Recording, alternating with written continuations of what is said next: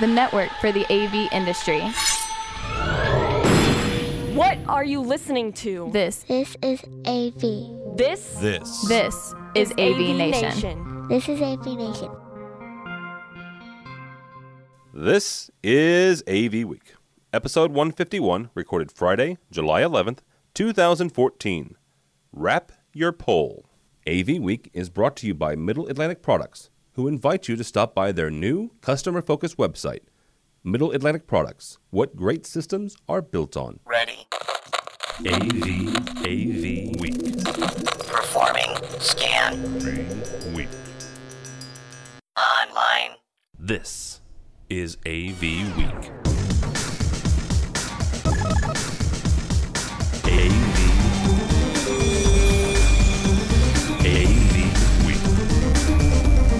This is AV Week, your weekly wrap-up of audiovisual news and information. My name is Tim Albright. I'd say welcome back to myself, but that sounds a little narcissistic. Welcome back to you, the listener who likes me more than George. Both of you. George Tucker filled in for me last week so I could recover from Infocom. Basically, I made him not recover, and now he's recovering this week. With us this week is Mr. Bradford Ben from Harman International. How are you, sir? I'm okay. How are you, Mr. Albright, sir? I feel like I haven't talked to you in forever. I know. It's an inside joke because Bradford and I have spent the last 3 days together. Plus Infocom. Yeah, in some way, shape, or form. Yeah, plus Infocom. So, and also with us is Mr. Rich Fregosa from FregosaDesign.com. How are you, sir? I'm doing good. In the words of Ernie Banks, let's play two. That's so, very nice. Pulling double duty this week. Yeah, because he was on State of Control. I've actually spent a lot of time with you, both of you. Yeah, we bookended it. Yeah. And that's kind of sacrilegious because you're a Giants fan, so. That's okay. Right. It's Ernie Banks. You know, you can't. Yeah, that's true. You know, at that point, you just got to let it go. Yeah. There's certain respect you have for players, even if they're not yours.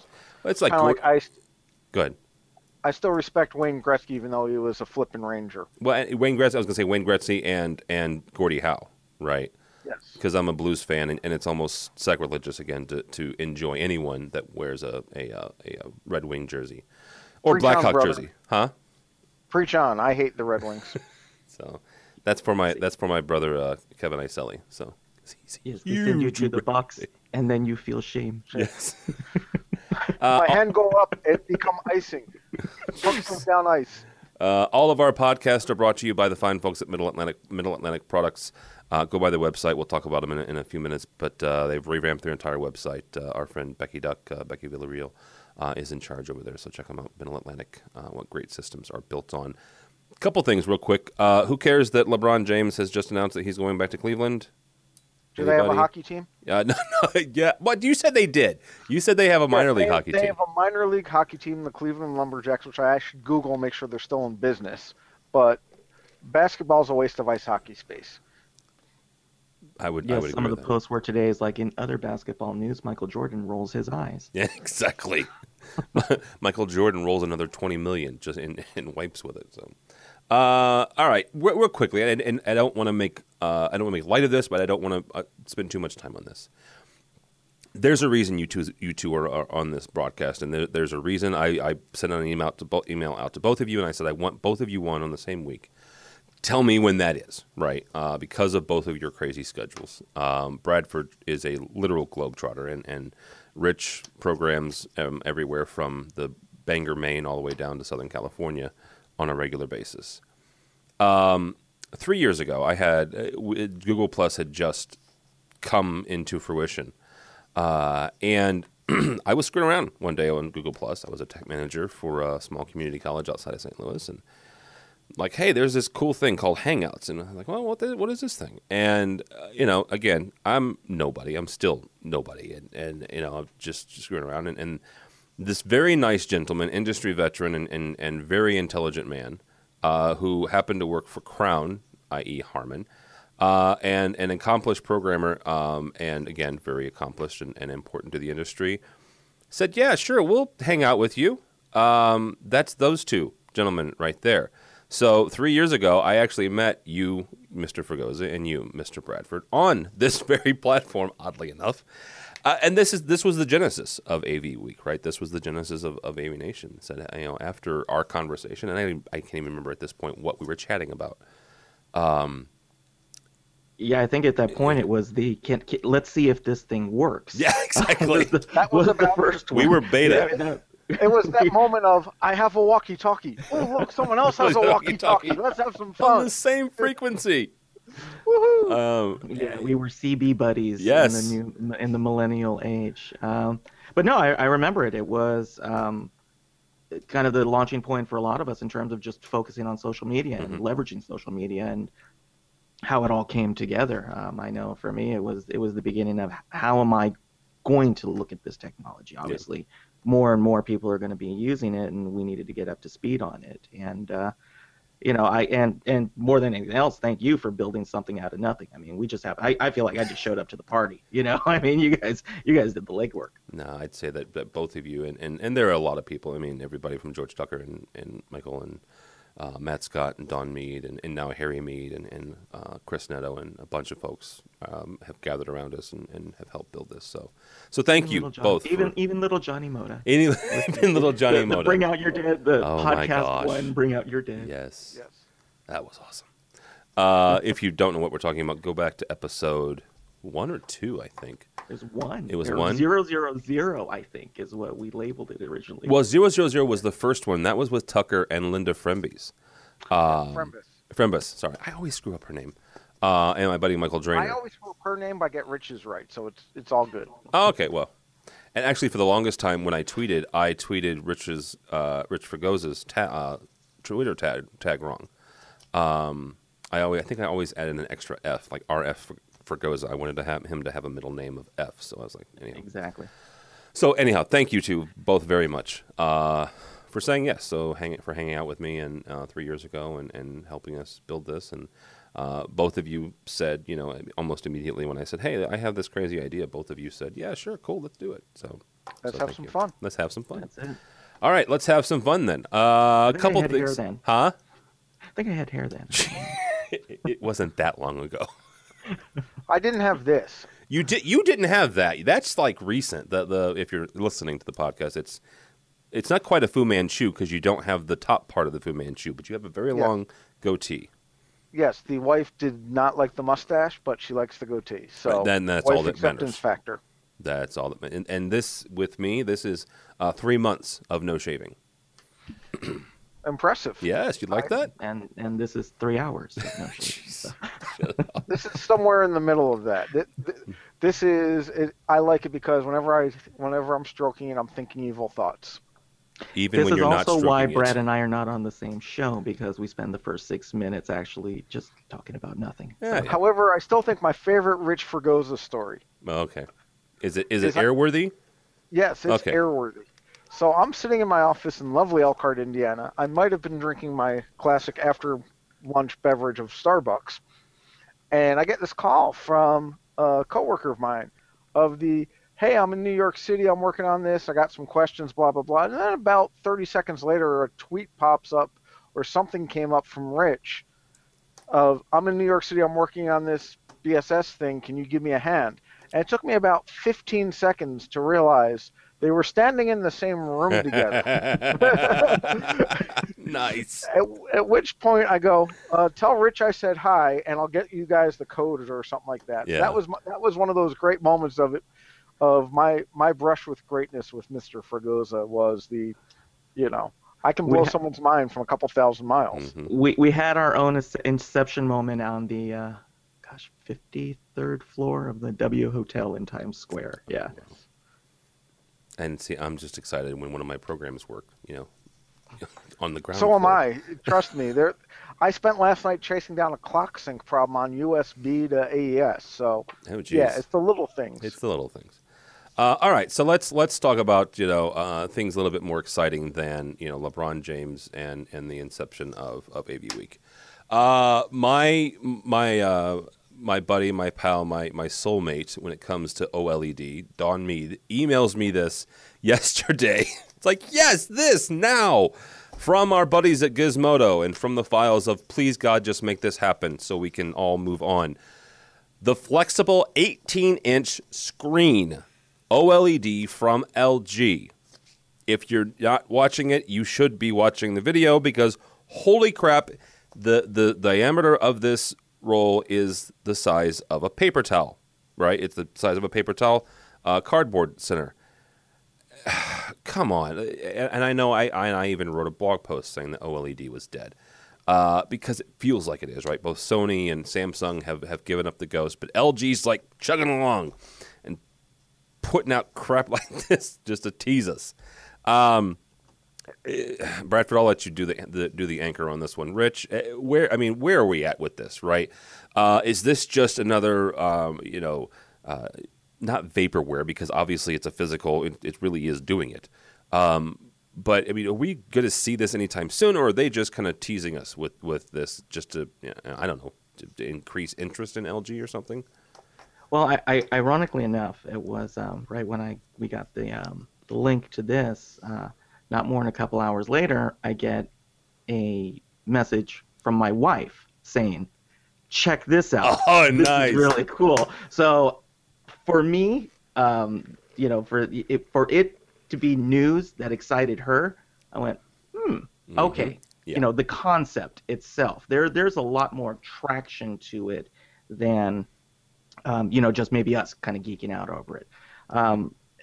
Again, my feeling is that it's once they get it focused on mobile, I think they threw out kind of, and someday we'll make one that's a 60-inch TV. I think that's just kind of the tag on that they've made to it. And they're going to make it Ultra HD. Exactly. Yeah, you look at the resolution, you look at everything that, the initial specs with it. I just kind of keep going to, okay, how are you going to power it? How's it going to last? If you think about, tablet and phone theft, that's occurring at this point in those percentages, that if you've got your little rolled up OLED screen that's basically kind of like carrying a newspaper under your arm, mm-hmm. You wonder how many people are going to get mugged for their OLED screens at that point, carrying their little virtual newspaper around. So it's, again, I keep coming back to it. If they make it work in mobile and they get the kind of the economy of scale set up for it, because again, in the old days, it used to be, why was a 42-inch plasma so expensive? Because that was as big as you could get the glass. Yes. And then it got more expensive. So when the 60 and the 103-inch plasmas came out, the prices plummeted. Why? Because you can get 4 or 5 out of that same piece of glass. So, the manufacturing process is reversed at this point. They're going small and then saying, we'll see if we can make it bigger. But at that point, if you think about it, just the defect level, it's how cost prohibitive would it be at that point to throw the equivalent of, kind of thumbtacking your TV onto the wall at that point? Or better yet, here's the thing, but better yet, we just posted a booth tour we did at Infocom of Draper. And I've said this before. I'm looking for, because I come from the world of education, right? I come from higher ed. I'm looking for the day when Draper teams up with LG and makes it an all-in-one pull-down screen, and you put a HDMI port in the back and power, and that's everything, right? So you've got it to where the diameter that you can roll this thing is such that that Draper can put an LG flat OLED on one of their spools, and you pull it down, you do your presentation, and you roll it back up. See, that's where I start to get interested in it, is in the commercial, and I don't want to say business because that sounds a little weird, but the idea of, so let's say I'm a business traveler to Rich's point of I have my OLED screen under my arm as I'm walking in. I now have a 40-inch thing I can lay out on the conference room table and get high resolution and do my customer demo and all that stuff, instead of having lower the screen, hope they have a good projector. Is the projector the right resolution? I get to the hotel and I want to watch or do work or whatever, I can pick up a small electronic device, like a mobile mm-hmm. device like this, to do email and stuff, but instead of looking at it on here with the small little keyboard, put it up on the big screen through mirroring. So I see some uses like that. I also see the idea of, I know we got a story coming up about wall art, digital wall art, but think about wrapping a column in one of these. Yes, you can wrap a column in LED lights. Yes, you can project onto it. You can do all those other things, but literally, let's look at a convention center. We put stickers on all those columns and boxes around all those columns at the convention center during Infocom. How much less expensive would it be for the facility to just literally wrap the column?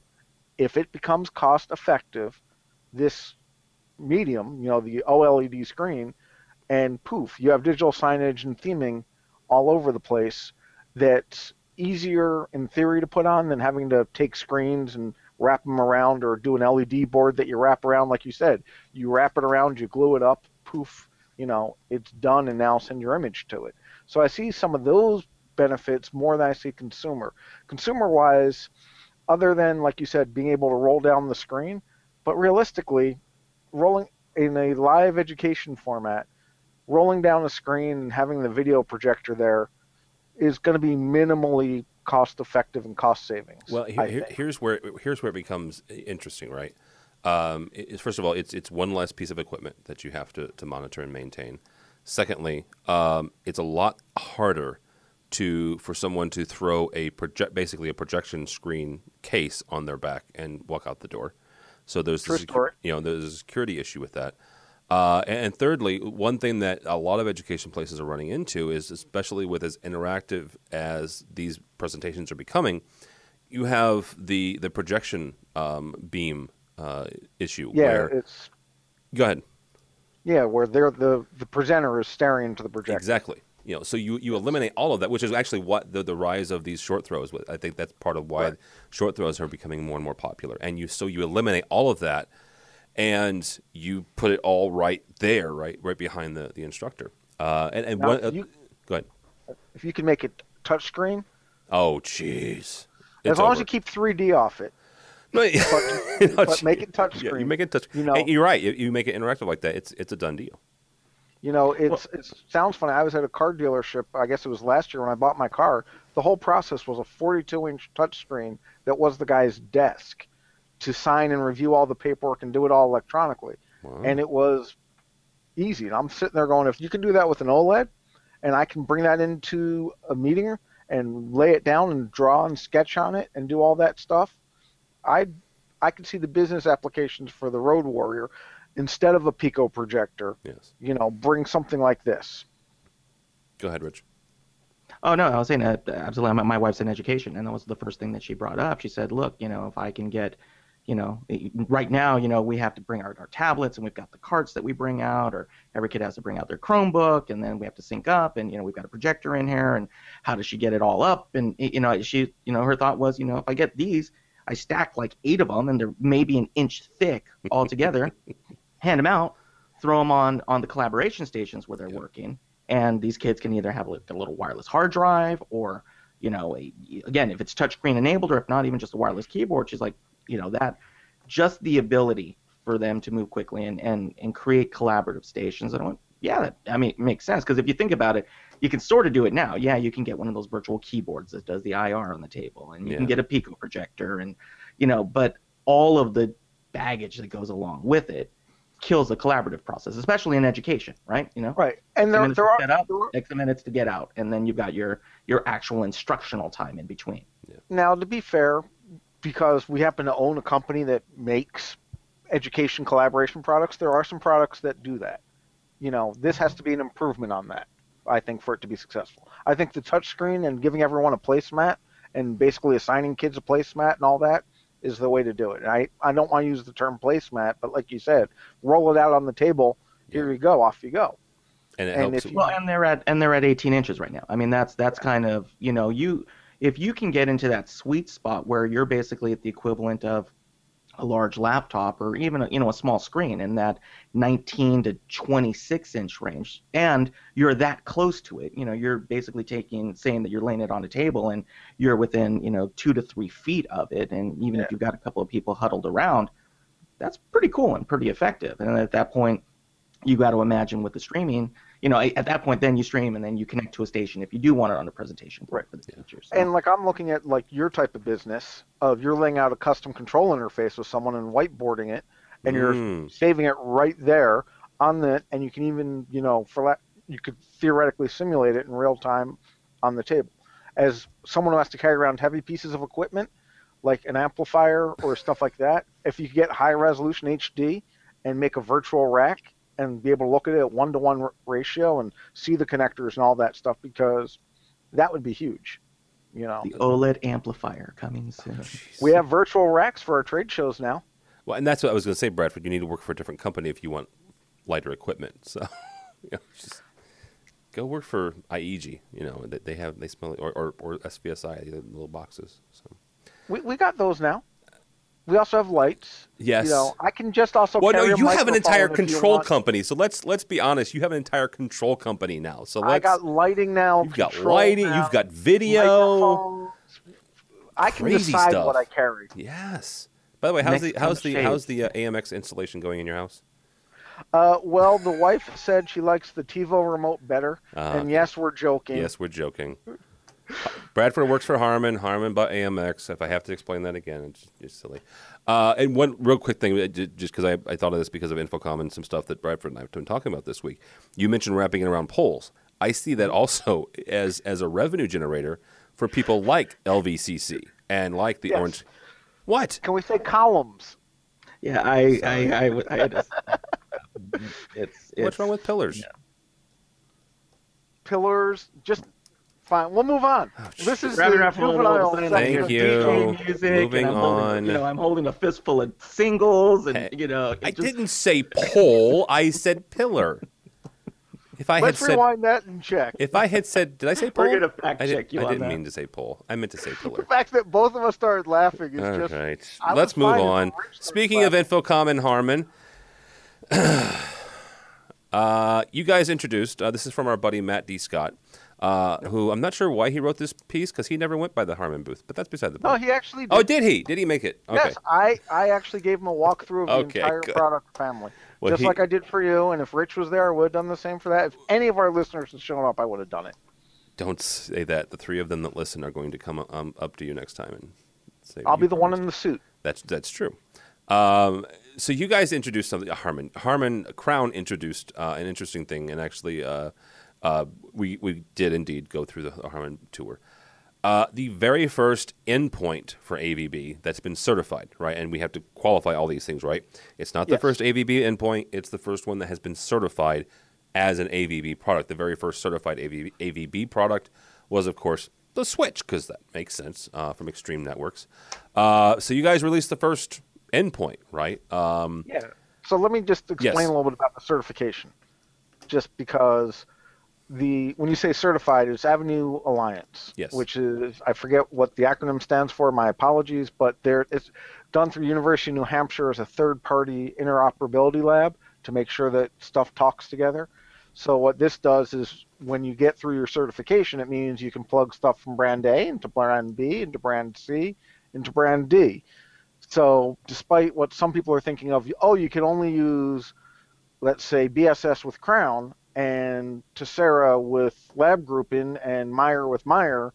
No, if it's AVnu certified, you can use anything with anything. And I can talk about the stream setup and teardown and all that stuff. So the fact that this is the first certified one for AVnu Alliance means you can use various software tools to set up 1722.1 streams and tear them down. And we can talk to the AVB Extreme Switch, and you can see your stream IDs and set up reservations and all that stuff.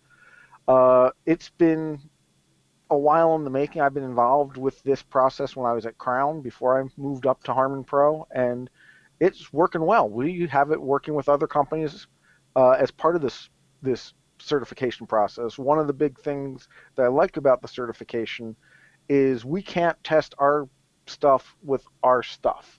And that makes sense. BSS can't test with a Crown amplifier. And Crown can't test with the BSS product. Now, we could test with other brands. And the reason I'm being obtuse about the other brands is because we have certain confidentiality in the agreements. I'm not saying we're the only ones doing it. It's just they haven't publicly released it yet. Okay, so let me – hang on for a second. Let me at least – because I don't have – you know, I don't have – I didn't sign a confidentiality. I will relay my experience with Infocom 2013, right? Which none of these were certified yet because, again, the very first AVnu Alliance certified product was in February of this year. But it was... The Extreme Switch. It was a a Shure microphone. Yep. Going into a Sennheiser auto mixer, going into a Yamaha board, going into a computer with Pro Tools. Yes. So those, and that was at the booth, right? So that was one thing that AVnu was showing was the interoperability. Except I thought that was a Avid console. No, it was a Yamaha. Okay. Because an Avid console going into Pro Tools wouldn't be very impressive.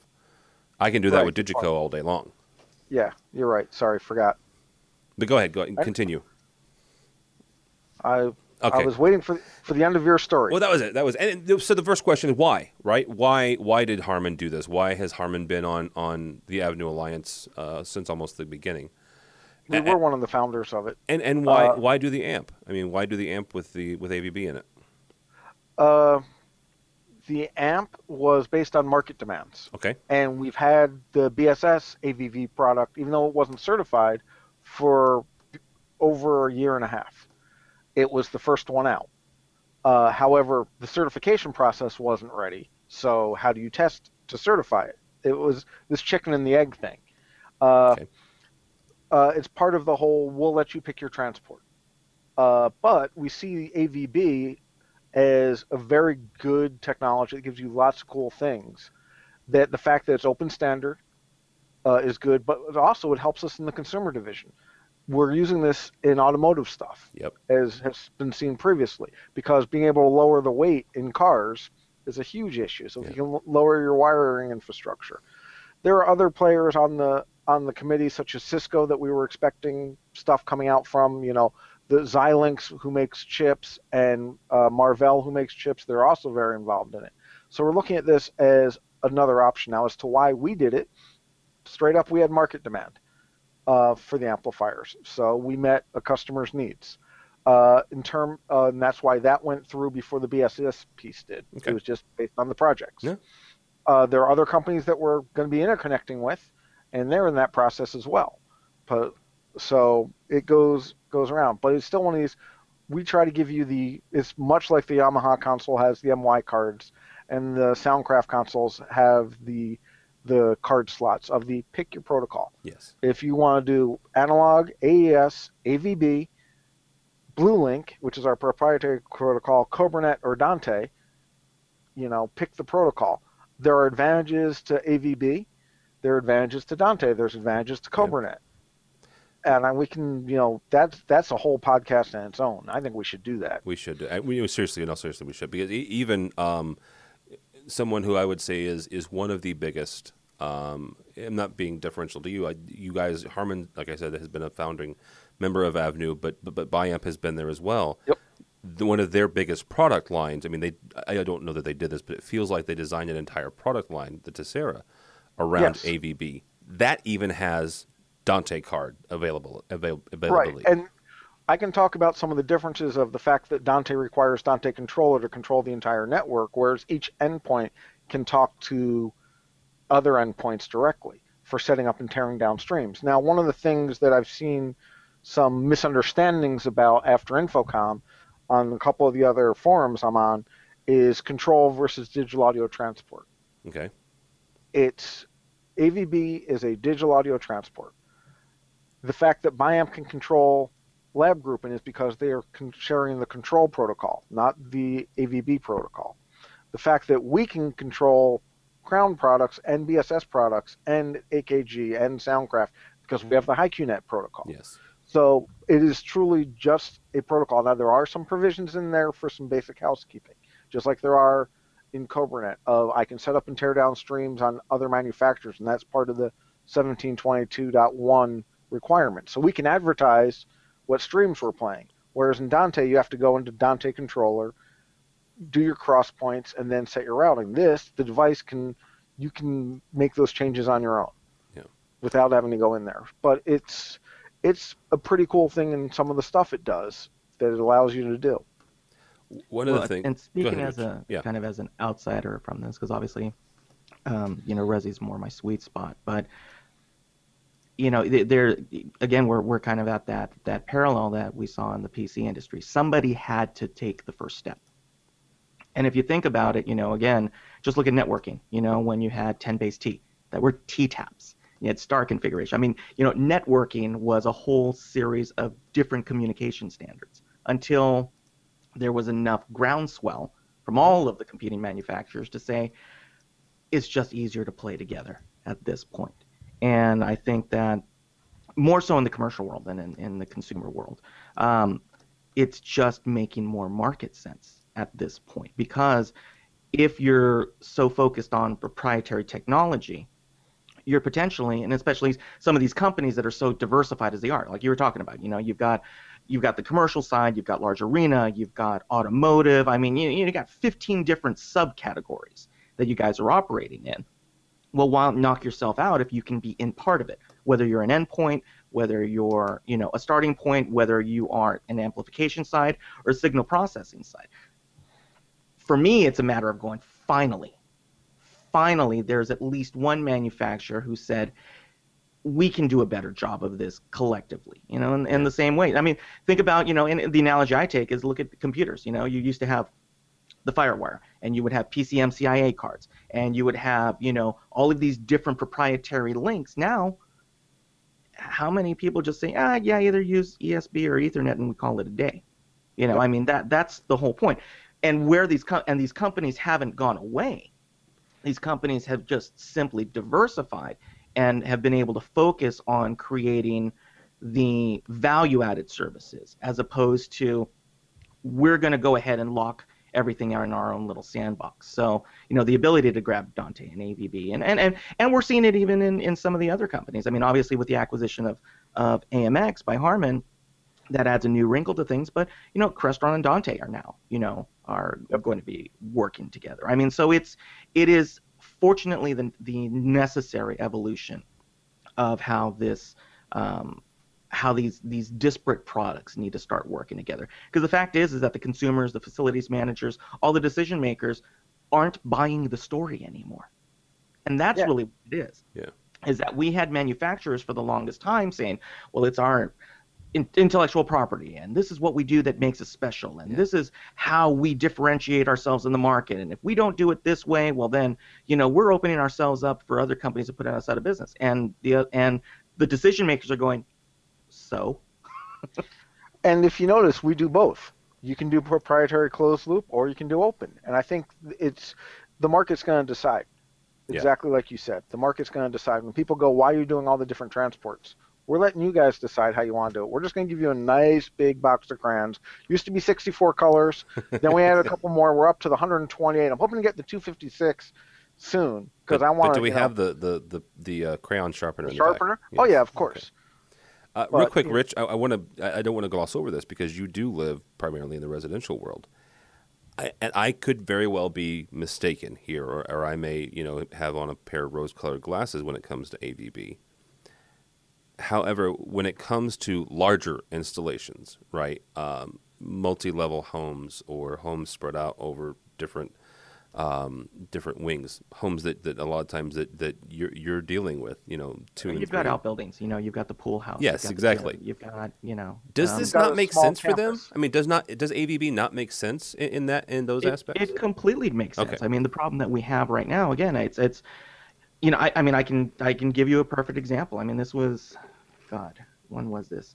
1998, 1999. We were working on a project in Charlottesville, Virginia. It was a horse farm, huge campus. It was like 9 buildings. We had to bring out bulldozers and excavators, and we had to lay fiber trenches between these buildings, because we had a centralized rack. You know, we had this huge matrix switcher.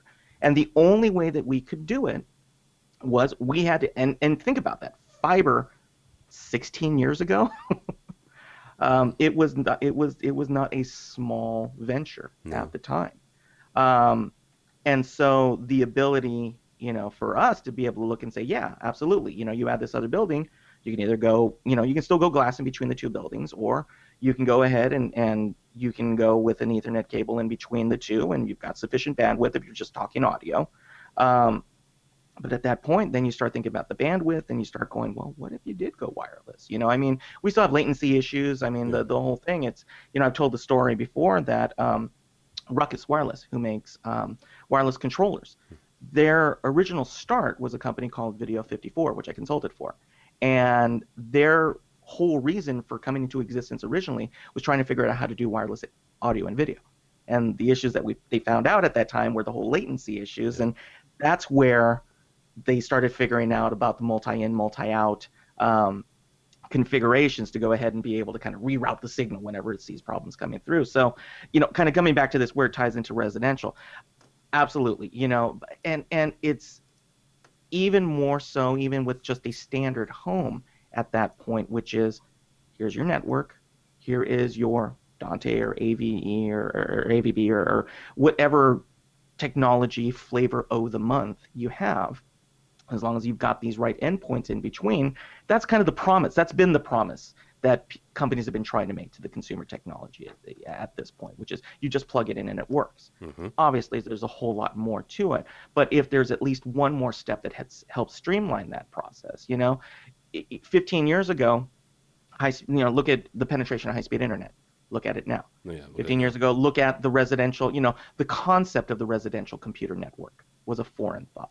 Now, you know, again, 1999, you're heading in at Target and you're good to go.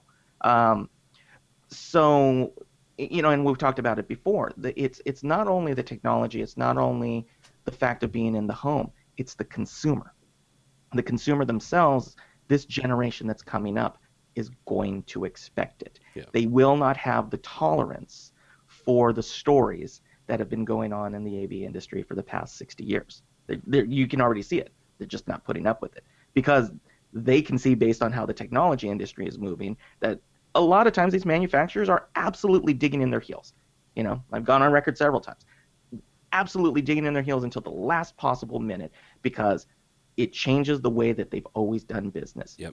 It changes the way they do business. Well, they're probably going to – the fear at that point is we're going to lose money, and yep. we don't want to lose money.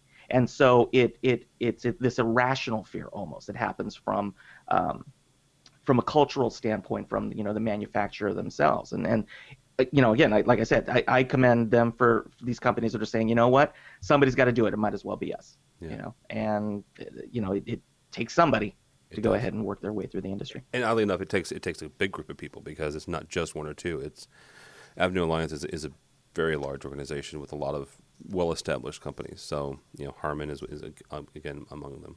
All right, we'll take a short break here and talk about our buddies over at Middle Atlantic. We got to hang out with Becky Villarreal. They got a couple awards while we're at Infocom this year. If you want, you can check out our booth tour of that. You get to see Becky, and we got to see the new credences they have. A couple years ago, they introduced them.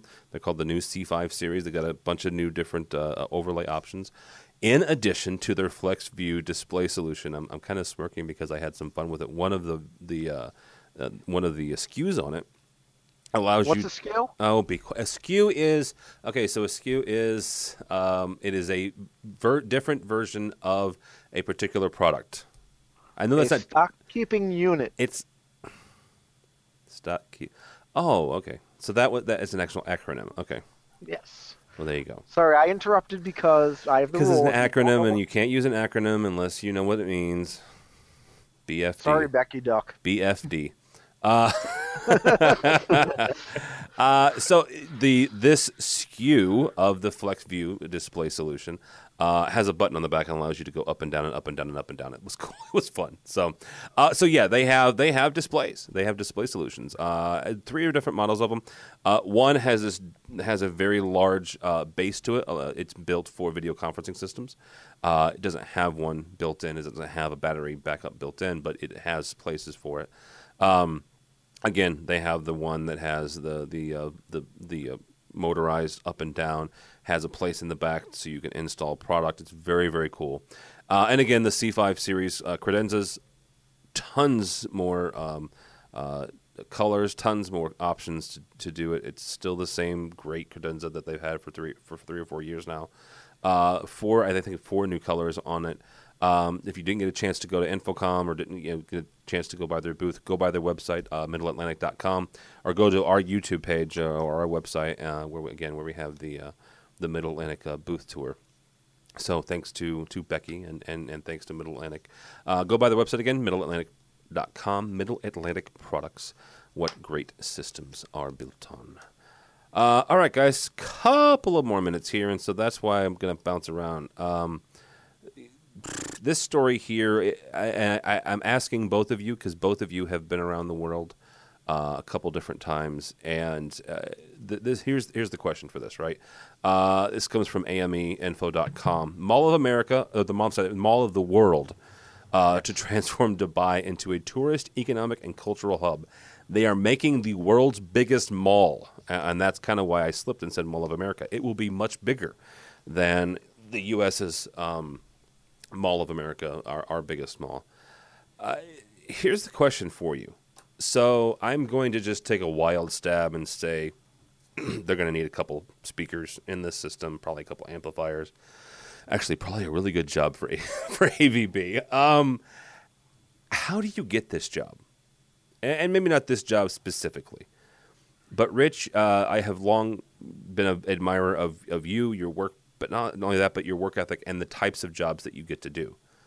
So we'll start with you. How do you get stuff like this? How do you get involved with jobs like this? Is it reading the trade magazines? Is it connecting with contractors? Or is it even before that where you get in really good with a really cool architect and you get to know them very well and they get to know and appreciate your work? But how do you get on the inside of these jobs as an integrator or a design consultant or a programmer? How do you get into jobs like this? Well, I think there's two sides to it. You've got kind of the macro view, and then you've got the micro view of where you work in. Obviously, and Bradford will attest to this, that normally a project like this, there will wind up being a very large design firm and consultant who will be involved in the project, and they will be responsible for the master plan. Within that master plan, hopefully, from a manufacturer standpoint, you're hoping to be on the short list. Yep. From the contractor standpoint, you're hoping to be on the preferred list, or at least the, hey, somebody dropped dime and called me list. Yep. Then you go down even further. Within these large design firms, you then have associates. And these associates may be responsible for different segments. Some will be responsible for the control side, the audio side, the acoustic side, ... So at that point, maybe it's somebody you've worked with in the past, maybe it isn't. I mean, take a look at ballparks. There's like 3 companies that build ballparks. That's it. Yeah, and one of them sucks. And one of them does most of them. Yeah, and that's the one that usually sucks, but that's beside the point. Hey, I like them. You love, yeah, exactly. Yeah. Does it start with an H? I'm just asking. Yeah. And I think Brad can probably chime in a little bit more kind of on that macro side, which is when you need 10,000 of these things, right? So that's kind of the master community view. The other side that actually, I would say that would be the majority of the people who kind of get in on this podcast or trying to figure out how do I do it. You're actually on the micro level, which is there's going to be tenants who are in these places. So, you do have your Pottery Barn, or you do, the Dubai equivalent of Pottery Barn, or the Dubai equivalent of... which is actually Pottery Barn, having been there. Oh, I don't think that Pottery Barn is quite in a compliance with either Sharia or the other Islamic law. You say that, but I also went to McDonald's and Pizza Hut and Burger King and KFC there. It's not everything has to be... There are pockets. There are pockets, and commerce wins. Mm-hmm. All right. Where I would see that a lot of the integrators, because again, this thing's massive. I mean, if you think about it, it's a mini city. So there's going to be within a city. Yes. There's going to be hundreds, if not thousands, of independent companies that are in there. Who some will need digital signage, or some will need music. Flexible OLEDs. They'll need exactly, or they'll need point of sale help, and so all the things. So at that point, your relationship becomes almost on the individual business owner standpoint. And again, like anything else, that project will be gathered. That project begins, another project begins, another project. I bring up a client, a friend of mine, dear friend of mine. When we started out, he gave me my break in the industry. That's kind of how his business model ran, is that when we first started out 20-something odd years ago, we were installing speakers. You know, I mean, it was like a retailer would sell these in-wall speakers and we'd install them. And he would wind up befriending the owner of a company that started small, you know, with a company in San Francisco that then became 10 companies, then became 50 companies, then became 500 companies. And the same layout that started in San Francisco, step and repeat. Yeah, exactly. And so, you know, always keep working, always keep talking. And, you know, how do you do it? You say what you do what you say, you get it done. You know, you undercommit, you overprovide, you keep somebody reasons to call you back. And, you know, I wish there was some kind of magical formula other than, yeah, you got to put, you put in the work. You know, and from the manufacturer standpoint, I think Bradford can probably pipe in a lot better than I can. All right, Bradford, yeah, from the manufacturer standpoint, how do you guys get involved? So for us, it starts at the consultant and developer level and the architect level. So by the time this is announced, they've already got someone who said this building is going to cost you X billions of dollars, you know. And of that, this percentage will be AV. And of that, this percentage will be facility infrastructure, and this will be equipment, and this will be my consultant fee. And I'm not saying that to be mean, but you're paying for expertise. So there are a couple of consultants in the world that can do projects of this scale. Same reason there are a couple sports consultants that can do many of the same sporting jobs around the world, because they understand running a sports stadium, consultants understand running a mall, an airport, you know, pick your venue. As the manufacturer, we go in and we talk with the consultants and start asking them what problems they have and how can we solve them. And this is, you'll see this in product development. You'll see product schedules change as a result of some of these commitments, you know, and products accelerated because of needing to meet these schedules. You know, this is 2020 that they say they want to have it open, but there are other projects where it's 5 years or 3 years, but it's a long-term project. Whereas a lot of people look at it as, okay, let me just go in and this will take me about 3 months to install. No, this is, you're shepherding this from beginning to end. You're partnering. You're talking about how you have better widgets, how you can solve the customer's problems, the partnerships with them, and working all the way through. And it's a very fine line to walk, because as the manufacturer, we don't want to overstep what the consultant's doing. We don't want to overstep what the contractor's doing. We want, you know, we need to solve their problems. And you work all the way through and you start talking with them about custom products that they need or modifications to products. And then you start looking at you know, literally thousands upon thousands of pieces. And you just go, you know, okay, you're going to order 10,000 of these. And you want them in a custom color? Sure. Tell us what color. Oh, you want 5 of them? Let's work on. And so there is, this is a true partnership on a project of this size. And you follow it all the way through. And oftentimes you start to interact with the contractors. Of the consultants will say, who do you have in the area that's done projects like this? Who do you have that's done this? And to be honest, this is where some of the benefits of working for large companies help. Of if you're going to spend a couple $1 billion on this new mall, do you want to work with a smaller company that's not as financially stable, or a larger company? So there's a whole lot of stuff in there. And this is why a lot of times you see a lot of the same companies going over and over again, because they can bond for $2 or $3 million. They have the staff to be able to handle this. So you watch it all the way through the project. There are projects I've been working on, I literally, you know, I've been working on for 3 years and it's not going to be finished for another 2 years. No contractors involved yet, but I still have to work and think through and make sure they have the issues they need solved. Okay, so let me ask this real quick, because you've said this a couple times about your long-range projects, and as a design consultant in my real job, part of what Innovad does is we're a design consultancy, not to this level yet, but it was, you know, we're getting there. Once you're done installing the AMX system in my house, then I'll be at that level. So you're talking about, you know, lead times of 2, 3, 5 years. Mm-hmm. Good God, this is not the 1970s where we're going to have VGA. We're not going to have VGA yet. We're going to have composite for another 10, 15 years. We've all sat and have felt some of the rug burn of the way technology has moved the last couple of years. how the heck do you do that and still stay competent and still stay consistent when you open the doors and they're not 2-3 years behind technology-wise? So when you start talking about a 5-year project, you start at concepts of we want a video screen here, and we want to be able to have a band play here, and we want that when you walk into the mall, there's a little chime that says, you're parked in, you know, lot 7, please remember where you're parked, and stop by the Oasis here to get your beverages and, you know, all that stuff.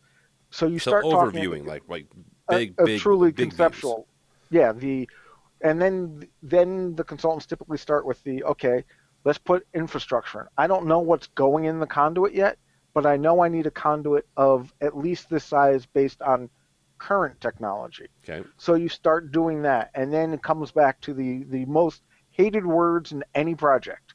These are the two dirtiest words you'll ever hear on a project. Value engineering. I just did that last week. But then you go through and you start going, okay, you know, at the current price. When you're actually out there, the other two bad words are field verify. Oh, yes. See, I thought the bad word was owner supplied equipment. Oh yeah, but so you start going with the, and then you start talking to the manufacturers of the, what technology is coming. You know, before we released this AVnu Amp, we already had customers that were interested in it. And you knew you were doing it, so you could... We partnered with them and said, oh, you need this technology by that timeline. And we, you know, I'm not trying to be obtuse, but just there's confidentiality Absolutely. And discreteness you have to have of the... You talk with them and go, what projects are you working on? What problems can I solve for you? Oh, you're looking for something that'll do 64 channels of audio down a half-inch conduit? Let me go talk to my engineers. We got this thing called AVB. We got this thing, you know, called FlugelNet. I know it's your favorite network protocol. It is. You know, that'll do that. So you start talking with them. And then usually sometime between when the project breaks ground and when the project makes their purchases, a good consultant and good team, not just for AV, but for everything, will have a technology update. There's a more efficient water chiller. LED lights are better than compact fluorescents because they've made these leaps and bounds. Yeah. So that's usually somewhere in there if you start making those decisions. And then you just keep updating, but you try to do the, okay, I have a 2-inch conduit. I have a 4-inch conduit. I know what I have now will fit in it. The bigger problems are, okay, if I want to put a speaker cluster here, I need steel in the roof. So I don't know what speakers I'm doing yet because the acoustics aren't done, but I'm going to take a guess of my cluster is going to weigh 10,000 pounds. And I want to put up an OLED screen that rolls down in 3D and I can put stuff on it. That would be awesome. Oh, I need a PowerPoint there and there. So you start with the what's the overview, and you get more and more detailed as things get on. Yes. And it sounds like a joke, but I've literally been on projects where I'm at the 1-to-1 scale model of the, oh, look, that's a good spot for a speaker. Let's add one. Oh, look, there's a conduit 3 feet away. So it's a very long process. The key is the partnership of communication. There are some people I work with, I call them once a week, and literally the conversation is, anything I need to worry about? Any change? Nope. Cool. See you next week. There are other ones, they want to talk once every 6 months. And as the consultant, as the contractor, as the manufacturer, you need to work with people and see how they work best.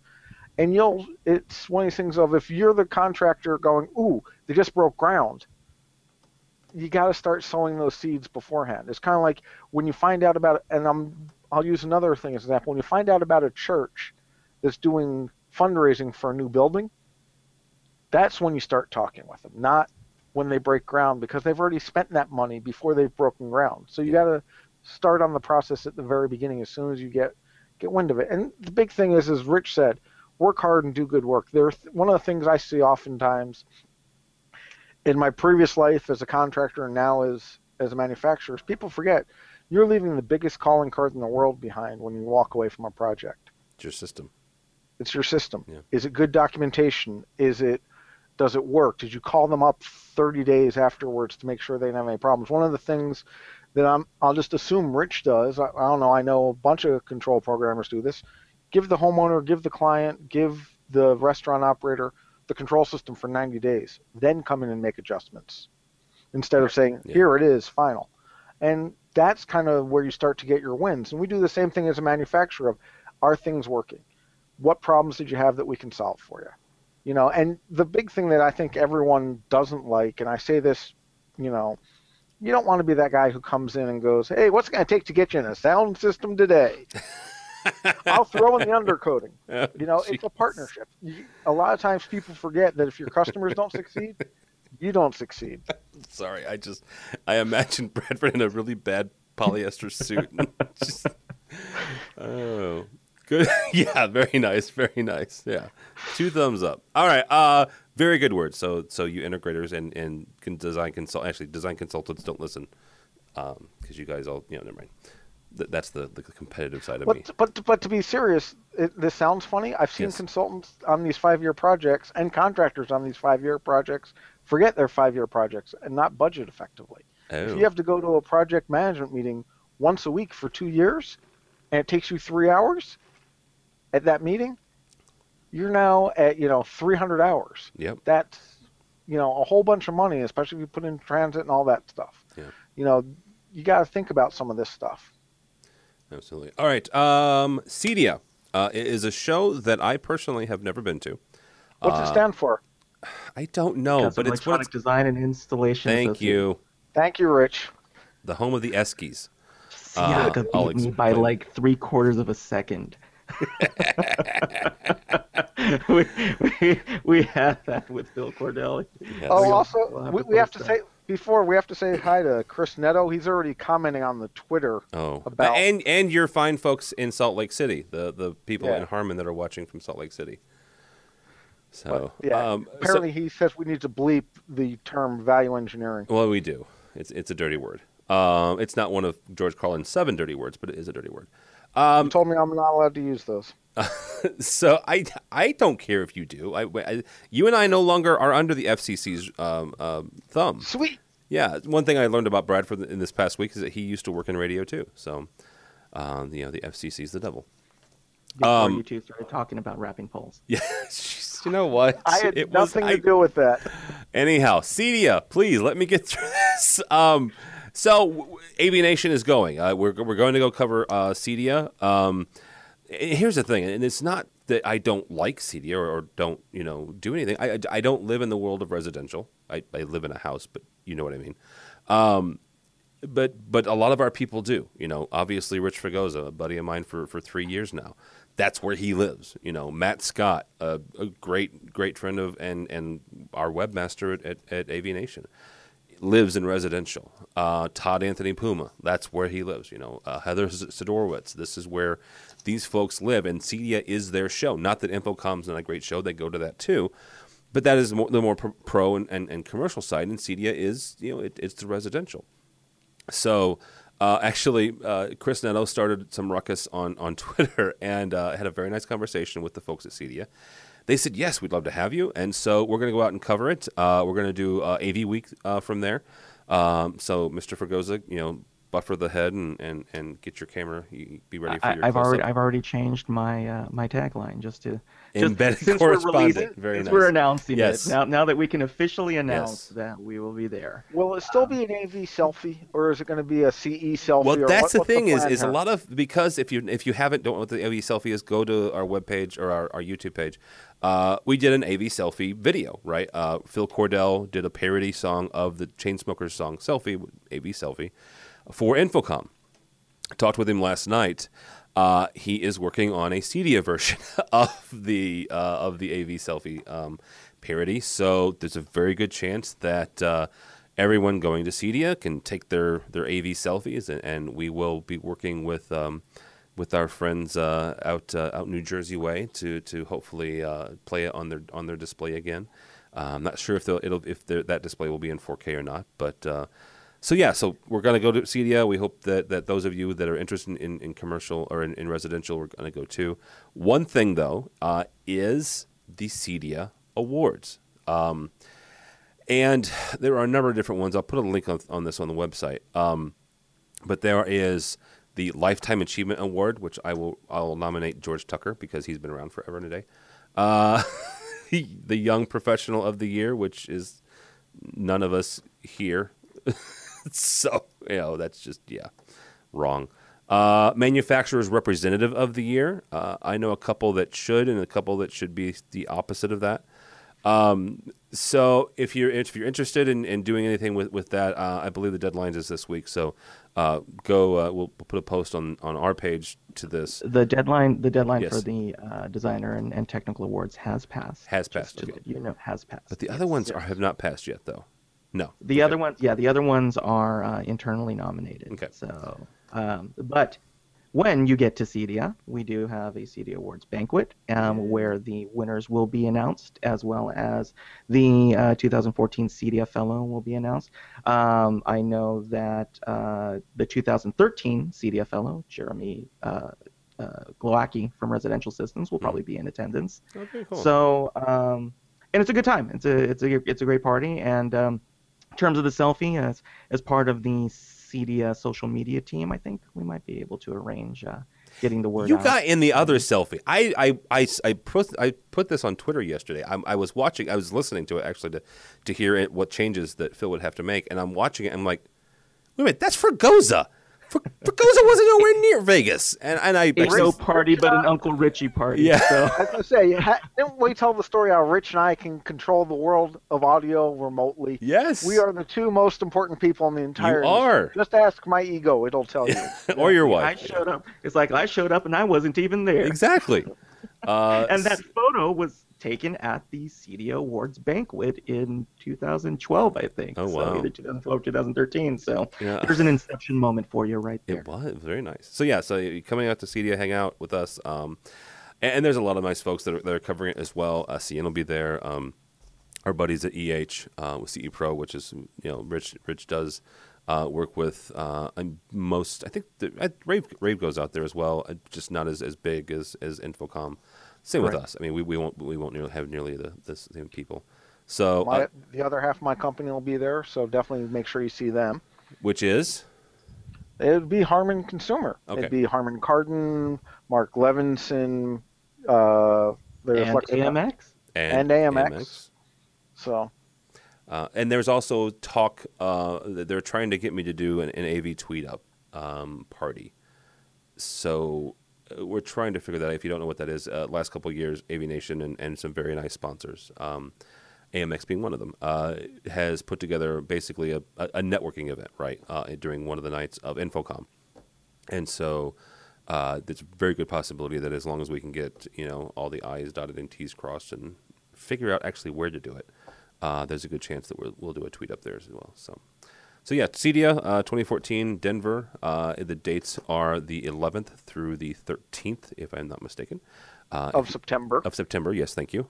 If you're a football fan, there is a home game for the Broncos on the 14th. So if you're a baseball fan, you're out of luck because they're actually in St. Louis that week, which is odd.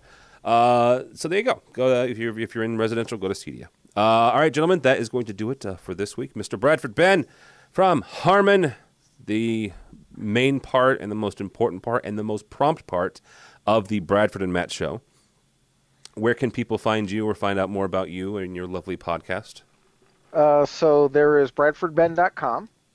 There is info.harman.com or info.harmanpro.com. Don't you have a Harman email address? Or there's bradford.ben@harman.com. You didn't have to do that. There's me at bradfordben.com. There's Twitter, Bradford Ben. There you go. Google Plus. Yes. Bradford Ben. Tumblr, Bradford Ben. You still have a Tumblr? I thought they got bought. Yeah, I still have it. Doesn't mean I put any content up there. Oh, okay. Photos.bradfordben.com. Nice. You know, from all my pictures. Let's see. I'm launching another website in a couple of weeks, probably as a result of the AV tweet up, actually. Really? That happened at Infocom. Yes. What do you? Can you say? Yeah, it's not. There's no content there, but feel free to stop by. Matt Scott was trying to explain me to someone else, and I said, "You see, you have to understand. I don't like anybody, but I like people. I like a person. I don't like people." Okay. You know the idea of people in general. You know, people, go to an airport, yes. It's crowded. You go to a baseball game, it's crowded. You know, the global populace can get tiresome. Yes. But I'm very nice to people, as you've seen. Yes, very nice.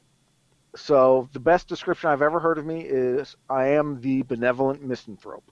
Very nice. So I now have that domain, and I'm trying to figure out what to do with it. You should do a mocked-up version of you as Maleficent. Especially with that goatee. What do you say? Don't break any copyright laws or anything. I'm just, you know, it's parody. You know. Yes. All right. Now that I have that, now that I have an image of you and Angelina Jolie mashed together in my head, we're going to move on to Mr. Fregosa. Mr. Fregosa, I need Nettle. Mr. Fregosa, thank you so much, sir. Yes, if you're registering for CEDIA, please type in code CEDIA3. Expo, yeah, so expo.cedia.net, online registration. Use CEDIA code CT3 and help Uncle Richie get on his way to being a top CEDIA tweep. What do you guys get for that, by the way? Bragging rights. Gifts, like a steak dinner. Oh, very nice. Like, no, I think they take care of airfare and a couple other things, but mostly bragging rights. Very nice. And we do have to give Rich a shout out, since you were talking about the forming of AVnation. Yes. When many of us met up for the first time at CEDIA in Indianapolis, Rich bought us all dinner. Very nice. Very magnificent of him. It was. That was what, 2 years ago, 3 years ago? 3 years ago. 3 years ago. It was a good time had by all. So it was at Taco Bell, but he still bought. Oh, jeez. They could only order from the 29-cent menu. Yes. That was it. You know? and that's how long ago it was. Taco Bell still had a 29-cent menu. All right. So Rich Fregosa, fregosa.design.com, CT3 for the CEDIA Expo code. Anything else for you, or how people can find you? At R Fregosa, pretty much type my name into the interwebs, and it shows up on the Facebooks and the Google Plus and the podcasts. So yeah, that's about it. All right. My name is Tim Albright. Don't follow me in any way, shape, or form. If you're interested in the company I work for, it's innovad.com. But more importantly for me and everybody here at AVnation, go by the website, please. Matt Scott does an awful lot of hard work on it. He even takes suggestions from the peanut gallery. Yesterday, Bradford Ben sends he and I an email, says, hey, there's no search function on your website. Within a couple hours, there was a search bar on our website. So, you know, if he's nothing if not responsive to stuff like that. Although he was late to the podcast. He was late to the podcast. We're still waiting for him to show up to this episode. Yes. Hoping that it's the Bradford and Matt show. Yeah. So we now have a search feature on our website. We also have something that we're kicking around, right? It's a newsletter. Well, on the website, it's a sign up for a newsletter, but it's something we're kicking around because we're starting to get more and more bloggers and the content. We've got a lot of stuff going on. So basically, it's to keep you informed, right? If you're interested in what we're doing and you either don't do Twitter or you don't do it a lot, because that's pretty much where we push stuff out to, is Twitter and Facebook. It's just another way for us to keep you informed about what we're doing. So if you're interested in that, if you go by the website on the right-hand side, there's a sign up for the newsletter. So go by there, check it out. Make sure you tell them that I sent you. Make sure you tell them that Bradford Ben sent you. There is not a field for that, but feel free to just kind of put that in your last name, I guess. I'll have Matt add that to the site. Rich Fregosa / Bradford Ben sent me. You could do that, you know. So, yeah. So, yeah, check that out if you would, please. Tons of stuff from Infocom. We'll have a new show, Uncle Richie and the Benevolent Misanthrope. Yes. Say that 5 times fast. So, yeah, avnation.tv, avnation.tv, this program, and tons of others. So check it out if you would, please. Thanks so much for listening. Thanks so much for watching. This has been AV Week.